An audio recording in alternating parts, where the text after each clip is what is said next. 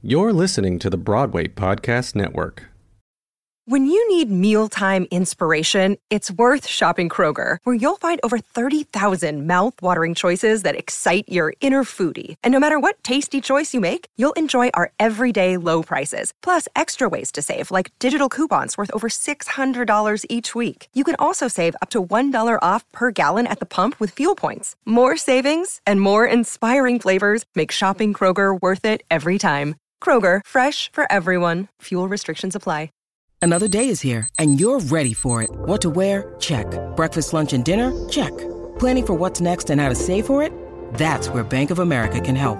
For your financial to dos, Bank of America has experts ready to help get you closer to your goals. Get started at one of our local financial centers or 24-7 in our mobile banking app. Find a location near you at bankofamerica.com slash talk to us. What would you like the power to do? Mobile banking requires downloading the app and is only available for select devices. Message and data rates may apply. Bank of America and a member FDIC.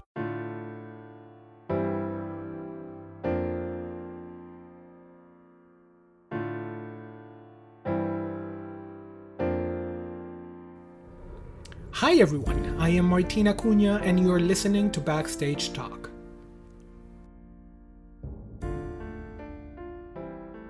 Hello everyone and welcome back to another episode of Backstage Talk. This is your host and today I have a new guest. With me here is Marlon Feliz. Um, hey Marlon, how are you?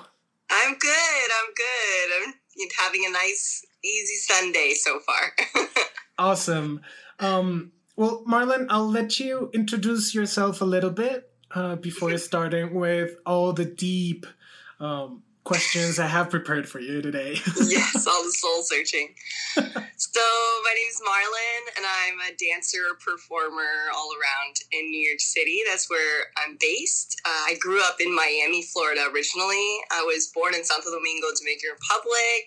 So, um, la proud Latina for Latinx.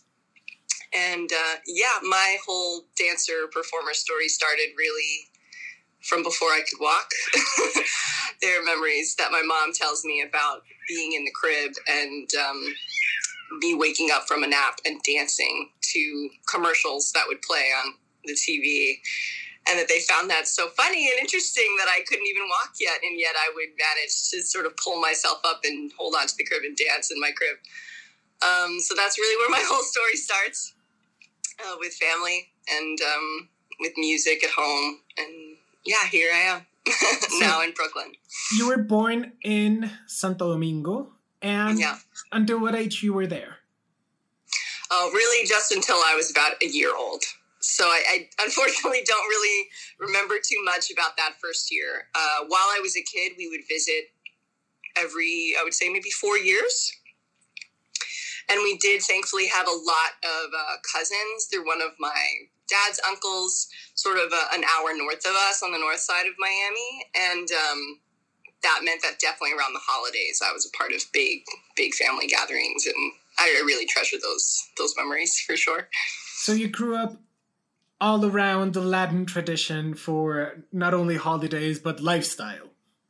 Yeah, it, it was. It's interesting because I think my parents are uh, were already sort of progressive in their own ways. Um, so there very much was Dominican culture present in the household, but they also consciously chose to came to Miami and to build a new life. My mother was already is really Dominican American. She had spent half her childhood in New York and half the other half as a teen and, and college in Dominican Republic. So um, it was natural for her to come back to the U.S. But it was a new journey for my dad for sure. Um, but yeah, he's a go getter. he's a spitfire. So I feel very much that I was blessed to have like the rootedness of a lot of Latino and Dominican traditions and values, like family, um, and an appreciation for really enjoying family, you know, like big family parties and holidays and such. And at the same time, you know, some of the values we love about being in the US, about having a real sense of opportunity and being able and you know that everything is possible if you're willing to work smart and work hard and all those things so yeah i really feel like i got the best of both worlds certainly you did um, and first question out of everything how do you think that the Latin heritage you have has affected your way of performing? Wow, you know, it's something that I still think about a lot, especially as I've gotten older. Uh, I always say that my dad was my first dance partner because that's very true. I learned how to dance first before I ever stepped in a dance studio. I learned how to dance salsa and merengue and bachata with my dad um, because that's what Dominican families do at parties, right? So um, it wasn't until years later, after tons of training, and I was sort of like in my first big contract out in the world, that I realized that that was the seed of where everything had started. Because you know, once you get into training, you tend to get kind of far away from that, unfortunately. Um, so th- those traditions inform my love of music, my love of rhythm, and for me, it has always made dance a social thing because those partner dances are social dances. Mm-hmm. They come from community, they come from tradition. So even though I've then, you know, after just growing up doing that, I then went into ballet class, modern dance class, jazz class, hip hop, all those things. Looking back now, a lot of the work that I've done makes so much more sense because there was that element of connecting and sharing with people. And um, it's where I want my work to continue to go for sure. So it's definitely this, like, I would say, like, um, foundation underneath it all. Awesome. uh, where do you get your BFA? Because I know that you went into the N- N- NYU, but I want mm-hmm. to like dive a little bit into the overall journey of you from Miami all the way to New York. Yeah. So um, I was, you know, it was clear from a young age that I was, I was very physical and had energy and needed to be, you know, active. So I did some gymnastics as a young kid for a couple of years, and then my mom, you know, is sort of at the point where they saw potential in me and said if she really wants to do this, she has to commit full time, you know, like four or five nights a week, and it's kind of going to be even more intense. I guess at that point, I enjoyed it, but I wasn't ready for all of that. And I apparently told my mother, because we had a dance class sort of as part of the program, apparently I told her that I thought I maybe liked the dancing better. so she said, okay, well, let's switch you into dance class instead. And, you know, my parents didn't know much about that. So I just did sort of the easiest thing, which was an after school care dance program, which was through a college student uh, who I don't know if she was volunteering or what that situation was, but it was this sort of young Latina woman. I can't remember where she was from, but she was our teacher. And she was studying, I think, her BFA or MFA maybe at like FIU or something. So I started with her, and I think it was just like ballet and jazz and that was just really fun. You know, you were just like in the school auditorium after school. And then I clearly wanted to do more. So I was lucky that Miami has these um, magnet programs in a lot of middle schools and high schools where you not only do regular academics, but you do these specialized programs that you can audition for or apply for. So I, you know, auditioned for a couple different schools and then I ended up going to the South Miami Middle School like magnet dance program, which meant that in addition to my regular courses, I think it was like three days a week, I had two or three hours in the dance program. And that's when I got much more disciplined for sure. Uh, the ballet and modern and jazz training.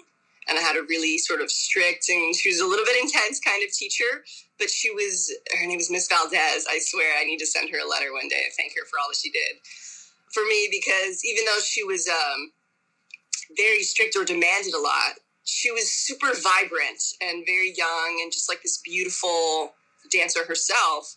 So she was inspiring, and I think I thrived on getting so much information and being being pushed um, because it was it was an encouraging environment. So that was great. And then from then it was like, okay, we're going to do this seriously even more in high school and I was lucky to be accepted into New World School of the Arts, which is, I, I sort of jokingly say it's kind of like the LaGuardia of Miami. Uh, so, and there's now more high schools that have really phenomenal programs. So this New World's no longer the only one, but at that time, that was like the most prominent, visible one.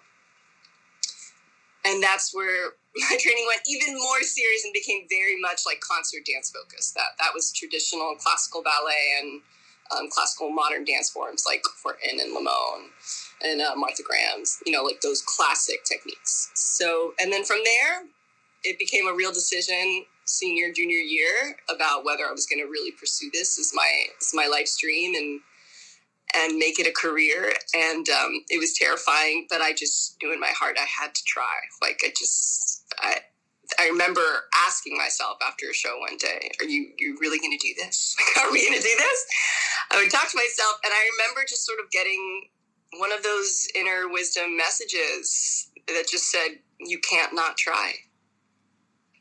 That's it. You just have you have to go for it. And my mom was thankfully super encouraging.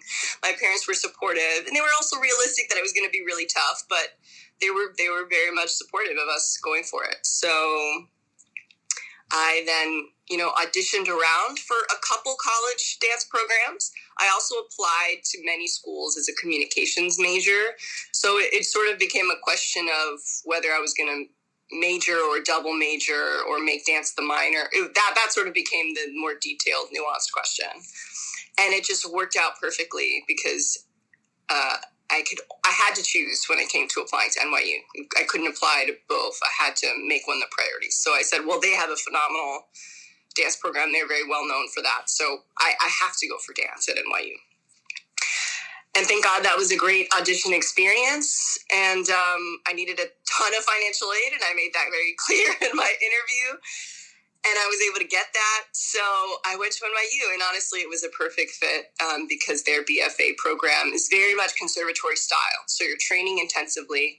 Every day you're dancing, and you have these dance academics in anatomy, kinesiology, dance composition, music, dance history, all of that, those like the full breadth of study that you would get in a conservatory. And yet I still was able to explore some of the outside academics in the university in order to get a full BFA degree. So I, I'm like, I've always been a nerdy dancer. I always liked my academics as well. Um, so it really suited me. I just felt that there was a, a good balance there for me. Awesome. I, I understand that balance and that decision process between having to decide if you want to pursue this as a minor, uh, pursue the arts as a minor or as another major, or fully commit as a major into the arts. Um, yeah. Now I, I want to dive with you like head over heels uh, of your experience being a musical theater performer. Mm-hmm. Um, tell me how it all started professionally as soon as you graduated. Yeah, so it, it's it actually came a little bit unexpectedly for me because that hadn't really shown up in my training. The, the, the dance programs I was in were always very, you know, concert dance focused.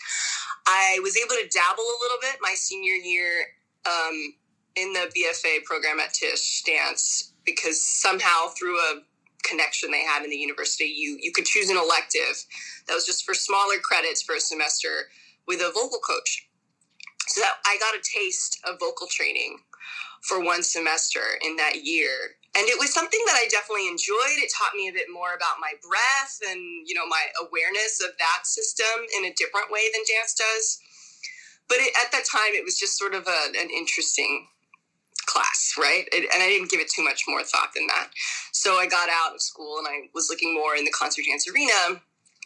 And then I wanted to sort of break open my possibilities. I wanted to get out of the city and travel. So I started looking at a different audition website and I started seeing all these auditions for cruise ships and for musical theater, uh, in addition to the the sort of local companies. And I was like, oh, I hadn't really thought about these options because I wasn't trained for those options but why not? You know, like uh, I, am grateful that I just have a very, I'm a very just like hungry, lifelong student. I'm always eager to learn and challenge myself. And I was genuinely excited by the prospect of traveling the world and dancing in a different way for a while. So I did some cruise ship auditions, and then the one that I booked ended up being as a dancer slash aerialist for Royal Caribbean, which was yeah, super wild. Something I had never even thought about, but it was it was just so badass like doing aerial work honestly and i would love to do more of that but um I was what was awesome about the production shows on the cruise ship. You know, they weren't particularly, you know, deep. It was like, you know, a jazzy show and a ballroom show and like a, you know, British pop music show, but they were fun. And I said, you know, it's it's fine for me for this time to just like step into these shoes for a while. I hadn't done jazz dance at that point in like four years. Um, so it was just like really a fun change of pace. And I was dancing around singers in the show. So they're really song and dance shows, and there's singer tracks and there's dancer tracks. But I had never worked around singers before. So you get to know some of those people, and you know, I get to see their talent on stage and how their training is different from mine. And and some of them just said, you know, if you're if you're interested, you should just when you get back to New York, just find a teacher. I can give you some suggestions and just start training it. And they really planted in my mind this idea that you know that was very much possible if I wanted to explore that. And I'm grateful for them for that. And I remember them saying, listen, you're a great dancer. They always need great dancers in musical theater. If you can develop your voice enough and be strong enough and comfortable enough to just just be able to sing a decent tune, you'll find work. and I was like, awesome, that's the goal, right? I want to be a performer for a living. So then I got back to the city and I started taking some vocal lessons and I just went ham on the musical theater auditions. I swear that those first six months, I didn't know what I was doing. I definitely, I just showed up, which I think is something that I tell people all the time. Is sometimes you just have to just show up and figure it out. But do we so, really know what we're doing yeah. when we're auditioning? Right. Does anybody know? no. You, you you learn how to not know. You learn how to be okay with not knowing with that uncertainty. So, but they gave me, you know, the basics. My teacher helped me get just some, a cup, just like two or three very simple audition cuts. So she was really, really wonderful. Just like working with her, that was exciting for those six months because I could feel this new level of growth happening for me as a performer. It, it was an, another way of communicating that was exciting, and of course, it was still really scary, but. Um, I think that's just the two sides of the same coin. Exciting and scary at the same time. That's how it goes. So that's really how I ended up pursuing musical theater. And then after those, I would say maybe six to eight months of like heavy auditioning with musical theater and doing some vocal training, I booked my first musical, which was a non union tour of Saturday Night Fever. And that's how I ended up in the musical theater world. Um, I just realized actually correction. All of this happened not right after the cruise ship. Right after the cruise ship, I actually auditioned for Pilobolus and started working with them, and then I worked with them for a year. And then when I got back from that from that work a year later is when I sort of had the space to say, okay, what if we try this? Because yeah, so awesome. Um, yeah. So you you just mentioned Pilobolus. This is a company a yes. dance company. Um, That's right.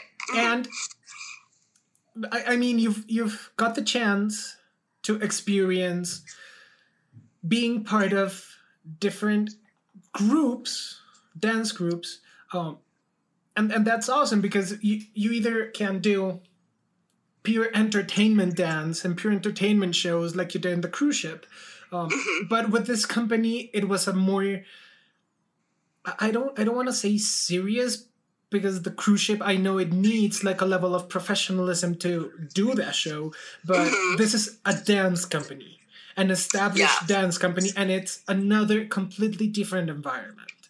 How was absolutely how was being part of that company? Oh, it was wild and so enriching, and uh, I'm so grateful for it. So I, what was interesting for me is, you know, Pilobolus I think now they just go by Pilobolus, but at the time there was sort of distinction. There was Pilobolus Dance Theater, which is the formal modern dance company, you know, side of them that was, you know, seven members usually based full time in Connecticut, rehearsing and then touring nationally and internationally. So at the time I came in, they had that arm happening. And at the same time, they had this whole, this huge production that they had created with some dancers that mixed their their classic modern dance partnering work that they're very much known for with a new form called shadow theater or shadow dance where you they we were you would perform stories essentially behind a screen in silhouette because you would be in front of a projector. And you could create all these incredible shapes and images using not just your own body, but combining your silhouette with someone else's and contorting yourself into all these wild shapes to make different imagery and also really play characters that were just a bit more um, characters that you could just you wouldn't be able to play in just regular live mm-hmm. theater. So when I came in, they had a Shadowland arm that had already been touring that show, Shadowland, which was their only full length, evening length show. That was one, you know, they, they, most of their shows with Pilobolus Dance Theater were included maybe six or seven pieces in the evening, right? A Shadowland show, you just saw Shadowland because it was a full hour and a half long journey. So I ended up being hired for the Shadowland cast, and I was flown to Australia to learn the show in uh, in sort of the final leg of that tour at the time. Um, and I wasn't supposed to perform, perform during that time. I was just supposed to learn, but then something happened and some performers had to leave. So after a couple of weeks of sort of learning backstage, I, I had one day to really get it together and I had to perform. And that was my intro to Pilobolus, which is like there was that moment pretty early on of like, okay, you know the basics, like we just got to go for it. just, uh, just a, like an understudy. what their energy is. yeah, just like an understudy, you were thrown on stage. You're like, hey, the main the, the main performer can't do it, and I you go. yeah, I mean, thankfully it wasn't like the lead role. That would have been insane. But um, it was still every character in that show, every dancer had scenes where they were a prominent character. Um, and the character that I was learning, the circus queen is what they call her, uh, was very theatrical, and she dominated a scene. She really had to lead the scene with her theatricality. She she did less movement than other people in that, but she was like the host of that scene. So, and that was my first time doing that kind of work. That was really dance theater. That, that really emphasized character as much as movement so yeah, it was this huge learning curve, but it, I just like tackled it right? Um, because I knew what incredible opportunity that was. So the majority of my work with Pilobolus over, I would say, about like five years was touring Shadowland internationally. And then I sort of was in the city doing other things for a few months. And then I went back to working with them when they were developing Shadowland 2. And I took on a lead role in that show um, and we toured that, and then uh, you know come in and out of the city between these these shorter tours, and then we did some national touring of Shadowland a bit, and uh, some of the last big things that I was able to do with them were this just like full circle moments where I got to learn and step into the lead role of Shadowland, which is um, called the dog girl. People can look up some of those things on on youtube the dog transformation. And i had wanted to learn that role and do that role since i had first joined the company. So it was really amazing you know to see that progression happen and to have that opportunity a few years down the line. Um, yeah so it was a very unique experience working with Pilobolus because there's just like there's very few groups out in the world who are doing shadow dance theater and obviously no one else is Pilobolus. so that's a one of a kind experience that I'm really blessed to have had. Um, yes, and um, I sort of have to explain to people that I didn't have the sort of typical, the typical dance company experience where you're touring repertory. I, I did get a chance in a in a sort of the, a, a couple years ago to do some of their repertory pieces in some national shows here. Um, but I, I didn't have the sort of typical dance company experience, which looking back now, I'm like, well, nothing in my career has been typical. So, or just, or at least to my eye, it seems that way that nothing was predictable. Everything was a new, challenging surprise. And um, I think that suits my personality a lot, honestly. totally. Yeah. I agree with you on that. So, talking about touring the world and touring nationally, what do you think was the biggest lesson you learned as a professional during all those experiences? Uh, a few things. Certainly, as a professional, though those touring experiences were my introduction to the Eight Show Week. So that was a hardcore lesson in energy management and learning how to take care of yourself and to sustain and build longevity. So you really start to get clear on what the intention is of what you're doing at any point in the show and how to give it your best effort based on what you have to offer that day. Mm-hmm. And if you have, if you're in a matinee and you know you have to do an evening and you have two shows tomorrow, like that's what the weekend is, you have to pay, you have to learn how to pace yourself. And I, I don't mean that in a way that's, it's never a lazy thing. I, you know, there's, there's horrible phrase I've heard that people sometimes use about when a performer's quote unquote phoning it in, which is like they're there, but they're not really fully present. I could never accept doing a show that way. But there is a way for you to give just enough energy to do what you have to do without breaking yourself. because you have not just a long week to get through, but you have four months to get through. Um, so that was the big lesson, I think, from that as a professional is um, and also i think it was an awareness for me at that point that my career was really no longer just about my own love of dance and performing it really has to become about the audience and you trying to connect with them and give them the best possible experience that is where the sense of service comes into play so I, I started to develop that awareness for sure at that point and um, and then on a personal level i think maybe I don't know how much this relates to the professional lessons, but for me, I also I think really learned what it meant to um, nourish yourself when you're far away from family and friends. You have to really have to learn how to practice that, like, uh, and be comfortable with your own company. I would go on long walks through cities mm-hmm. on a day off and wander all day by myself and pop into cafes and do things like that. And sometimes I would do things with castmates, but other times you just want a break from your colleagues. So you have you really have to learn how to be content with your own company and at the same time I think after doing that for a bit I learned that even that sometimes isn't enough and you also really have to cultivate and maintain your relationships at home to feed yourself so that you don't get too isolated. You have to make those phone calls back home and call the family and call the friends, even though you're in a different world and uh, it's hard to explain everything that's happening and you're tired and such. Um, over time, I realized that I, I was not good at that. and um, I needed to become much better at really not just keeping in touch, but really staying connected. So it's uh, since I've been more stateside in the last few years, um, I really worked hard to to carry that with me. you were part of a group of 33 performers that had their Broadway debut with West Side Story, right? Yes, that's right. First, congratulations for that. Like, thank you. as, as a Broadway obsessed geek, uh, mm-hmm. knowing that someone made the Broadway debut is like goals for me. so Oh my god, absolutely. Absolutely. Um how was your Broadway debut? I mean, it must have been insane. Oh, yeah.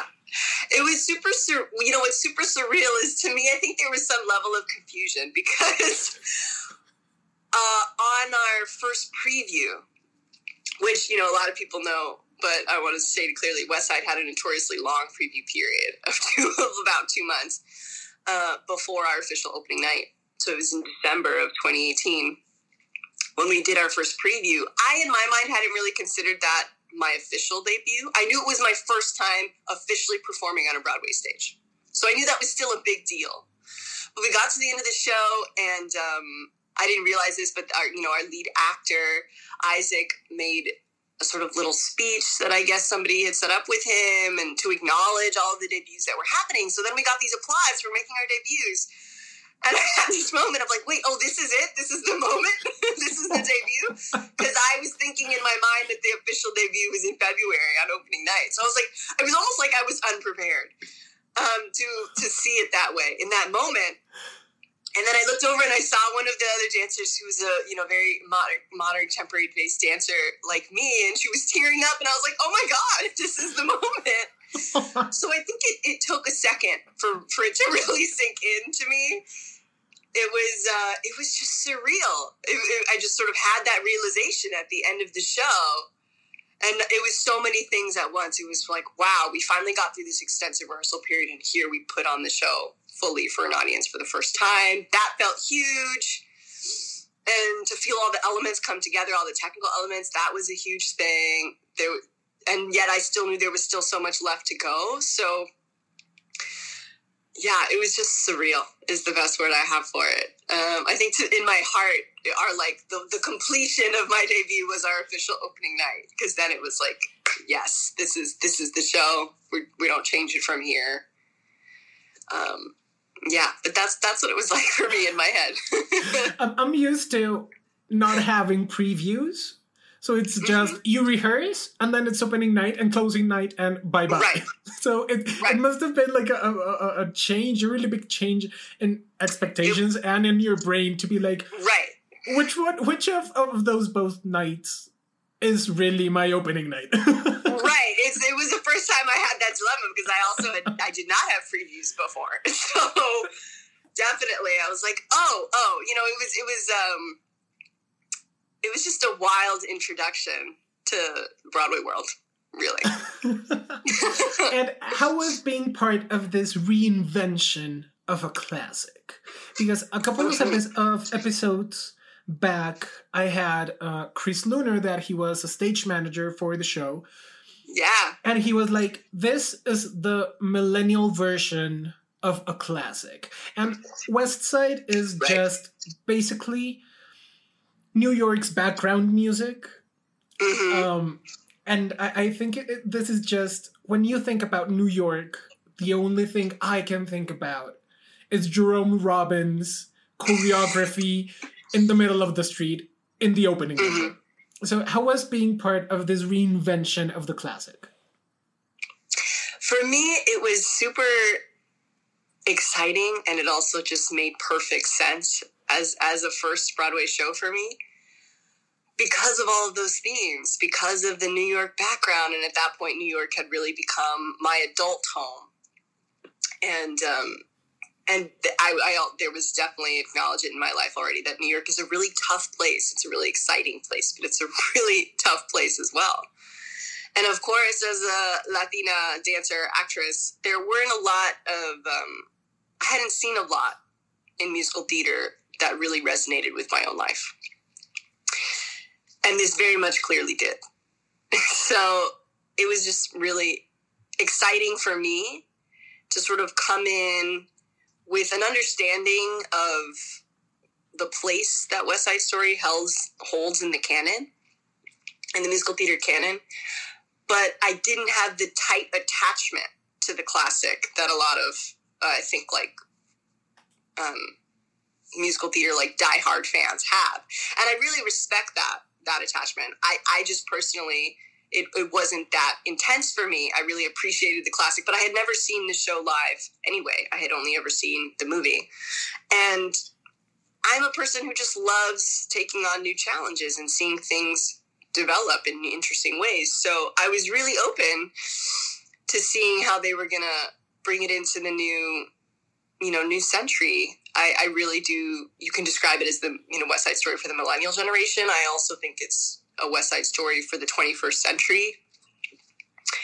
Um, just all of the elements that were brought in to reflect more of the modern world that we live in. So, yeah, it was it was just stimulating, not only in an emotional, satisfying sense and physically as a dancer and as an actor, but it was it sort of fed my nerdy intellectual side a bit too to sort to see the the reinterpretations happening, to watch that work unfold and what decisions are being made. And yeah so there's there was just so, so much to soak in. And i think you, you just said a thing that for me so important right now. And you just said that this show or this this new version this revival of the show was the moment in which you felt represented in the musical theater as a Latin mm-hmm. uh, performer.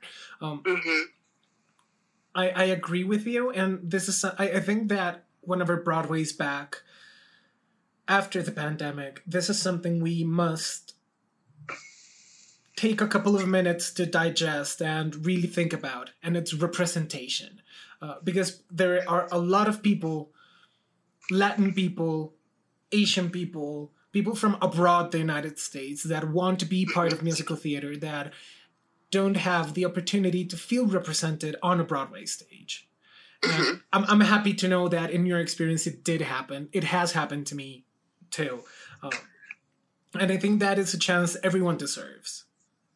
Absolutely. I mean, America is, we like to say that it's a melting pot, but but all all the ingredients in that pot have not always been centered. that's that's the reality. The the classic musical theater canon, you know, or or old glamour Hollywood, those those classical arts and entertainment sort of markers. I mean, we just have to say it plainly. They they they predominantly represent white America. But there are other Americans here, and there've always been other Americans. I mean, you Native Americans are the first, so let's be very clear about that. But then there's always been Latinos here. There's always been Black Americans. So there's no reason why our mm-hmm. musical theater shouldn't represent all Americans. Um, and I, I really feel at this point the conversations that are happening in the industry thankfully are going beyond mere representation on stage it's really not enough to just see all the colors of the rainbow on stage. That's a step forward from mm-hmm. the past, but what we're really getting at now is we want a diversity of stories being told from a diversity of communities, and that every community gets to have a say in telling their story, that they should lead the telling of their story. So th- that's a much bigger conversation that's happening. It's yeah. we we've had it, you know, with cast members and you know with with West Side Story a bit with some leadership and. I, I it's I hear whispers. I think that's happening, and certainly in other productions. So, I think everybody is very much, you know, ready to see that work develop yeah. when things come back. Now I wonder. I, I want to throw at you a couple questions that have been on my mind. Uh, and it's what are those things that they don't teach you at school that you learn in real life on Broadway? Mm-hmm. well, yeah, those are these are like the life skills, right? That I am very passionate about talking about, and I because I, I, didn't get enough of that for sure in, in school and such. And there's a few things. One of the things is what I mentioned about learning on tour what it really means to be a professional. And that and that means that, you know, your art is no longer just for yourself. It's now also your job. It's your profession. You are serving the audience and other people with your work. So that comes with a higher level of demand in terms of managing your energy and giving it your very, very best and a certain amount of discipline in terms of preparing for every single show to give your absolute best. So there's that. And then I think that that energy management and such ties into how you're managing your time. I literally just did a workshop at the Actors Fund called Time and Energy Management because I can recognize that that's a skill that needs constant practice. How you're directing or scheduling your day and what and that really comes down to what you're prioritizing and how what you're prioritizing needs to tie into what your ultimate goals are and what you truly value.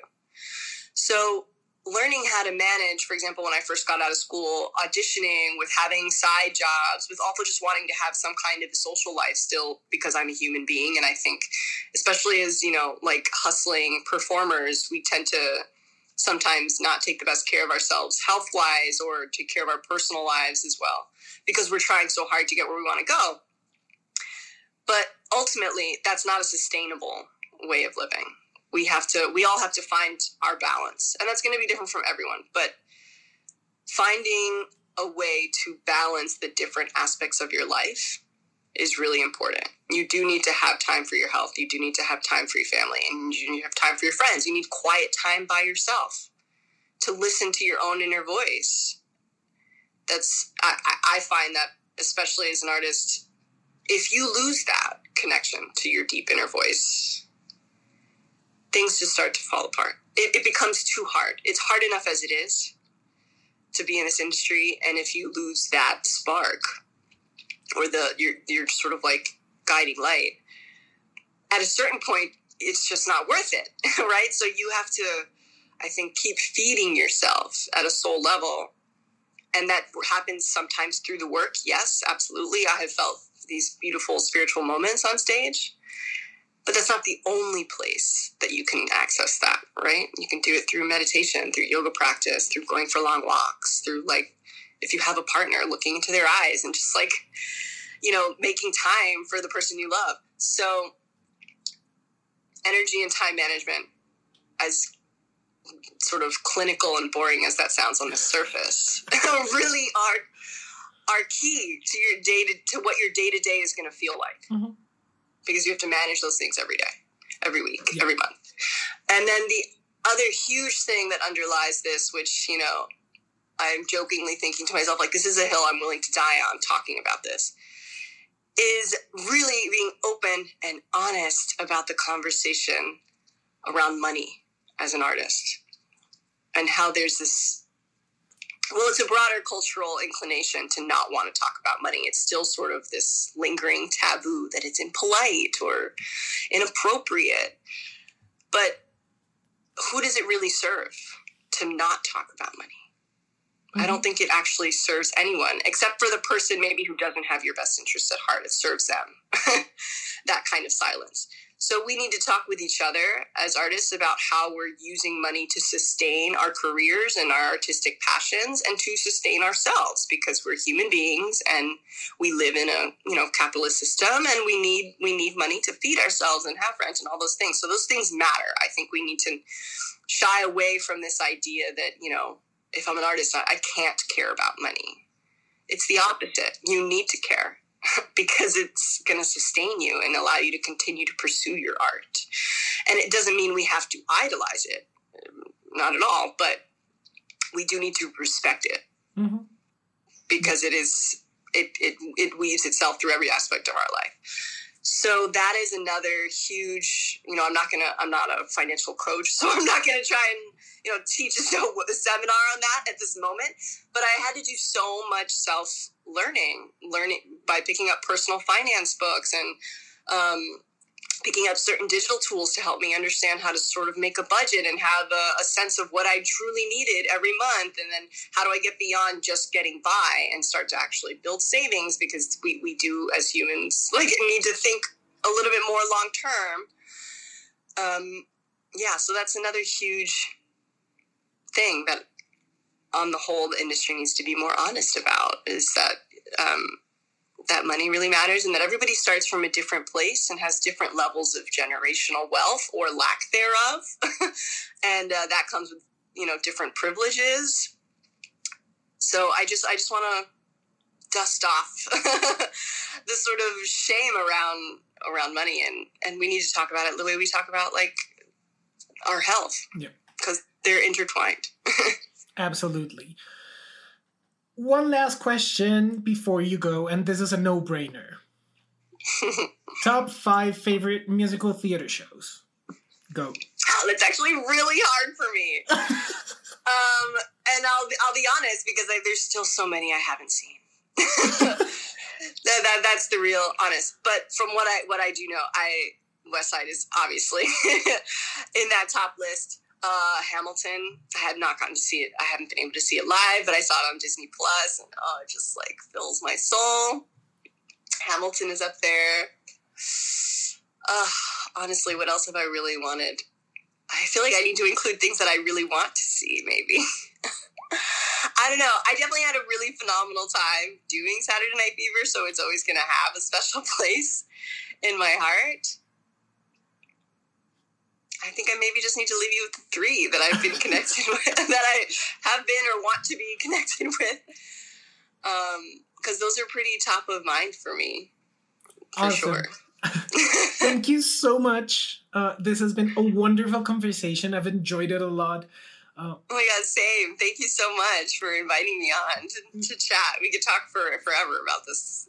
Yes, and I want life for living. Like, honestly, I want I want you to be back uh, in the future and like go even deeper on this personal life, professional skills we've talked about. Because I think that there, there so is a really yeah the, there are critical points that we need to address in the industry. And and we mm-hmm. need to address them uh, now. That the industry is in, in, in is is reinventing itself and we have all these changes going on around us so marlon thank you thank you from the bottom of my heart it's been amazing uh, and where can our listeners find you Absolutely. So uh, the best way to just be able to sort of follow along with the things I'm up to is through Instagram.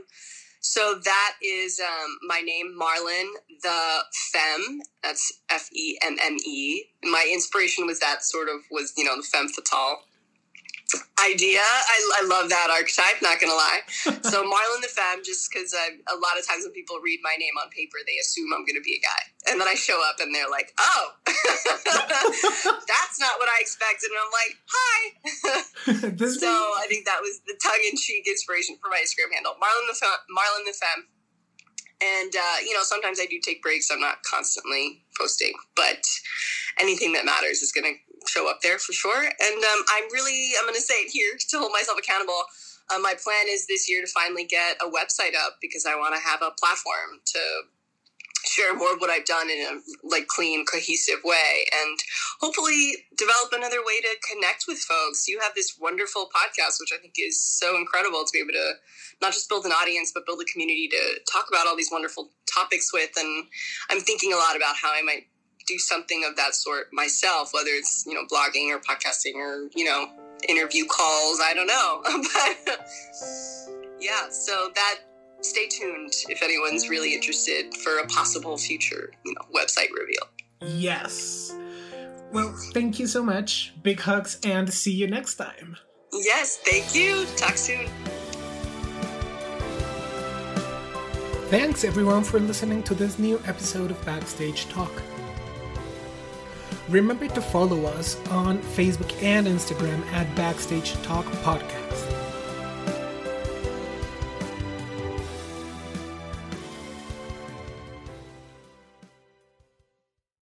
Hey, it's Leslie Odom Jr. here on the Broadway Podcast Network to tell you about the Rise Theater Directory, a program of Maestra Music. Rise is a national online resource designed to connect and empower backstage and administrative and creative theater professionals from underrepresented backgrounds. If you work or aspire to work in the theater community, this can help you find your next project. And if you hire theater professionals, search the Rise Theater Directory to find your next team. Create your profile now and get more information by visiting risetheatre.org. That's theater with an R E R I S E T H E A T R E dot org because only together we rise. With LuckyLand Slots, you can get lucky just about anywhere. Dearly beloved, we are gathered here today to. Has anyone seen the bride and groom? Sorry, sorry, we're here. We were getting lucky in the limo and we lost track of time. No, Lucky Land Casino, with cash prizes that add up quicker than a guest registry. In that case, I pronounce you lucky. Play for free at LuckyLandSlots.com. Daily bonuses are waiting. No purchase necessary. Void where prohibited by law. 18 plus. Terms and conditions apply. See website for details.